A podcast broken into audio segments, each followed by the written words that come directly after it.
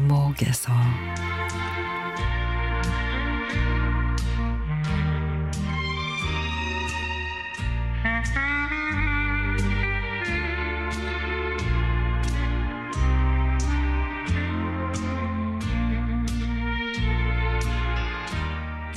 몇 년 만에 해외 여행인지 여권을 들춰보니 7년 만입니다. 코로나 시기에는 앞으로 내 인생에 해외 여행은 절대 없을 거다 그랬는데 아 지인들이 여행 다녀오면서 이런저런 선물을 주니 나도 마음이 동했습니다.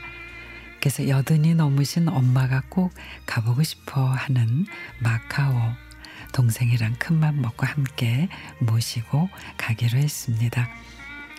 젊은 시절에는 해외에서 당황하지 않게 일일이 검색해 철저하게 계획을 세웠습니다. 비행기 탑승, 기내식 메뉴, 여행지에서 다니는 방법, 현지에서 꼭 구매해야 할 쇼핑 리스트, 그리고 가장 중요한 식사까지. 지금 그때의 일정표를 봐도 참 그 시절의 나는 유별나게 꼼꼼했습니다. 하지만 빠르게 변화되는 세상의 흐름 속에 7년이라는 세월은 나에게도 많은 생각의 변화를 가져오게 했습니다.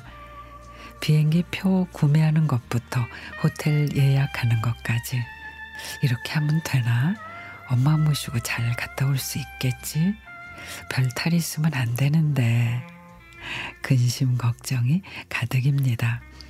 하지만 언니야 옛날에는 잘도 챙겨서 갔는데 왜 이렇게 약해졌어? 하며 미심쩍은 눈으로 나를 바라보는 다소 젊은 동생이 그 부족함을 채워주고 있어 조금은 안심이 됩니다. 사실 예전에 나는 낯선 곳에 가면 더 많이 걸으면서 하나라도 더 눈에 담으려고 했습니다.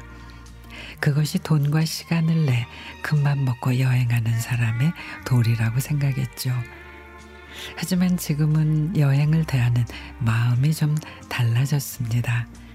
새로운 곳에 가서는 그곳의 공기를 느긋하게 마셔보고 싶습니다. 이제 빨리 걷고 싶어도 걸을 수 없는 엄마의 발걸음에 맞춰 엄마의 묵디 묵은 옛날 얘기도 듣고 언제나 어린 막둥이일 것 같은 동생의 얘기도 듣고 그리고 삶 그 자체로 예쁜 15살 조카의 얘기를 섞어가면서 말이죠. 저 어릴 적에 어른들이 그러셨어요. 딸 나오면 비행기 탄다고. 정말 그 말이 맞나 봅니다. 우리 엄마 딸 사위 덕에 비행기 타고 마카오 가십니다. 엄마가 조금이라도 건강하실 때 해외여행 보내드리려고 하는 남편의 마음이 참 고맙기만 합니다. 이번에는 또 어떤 추억을 가지고 올지 사뭇 기대가 됩니다.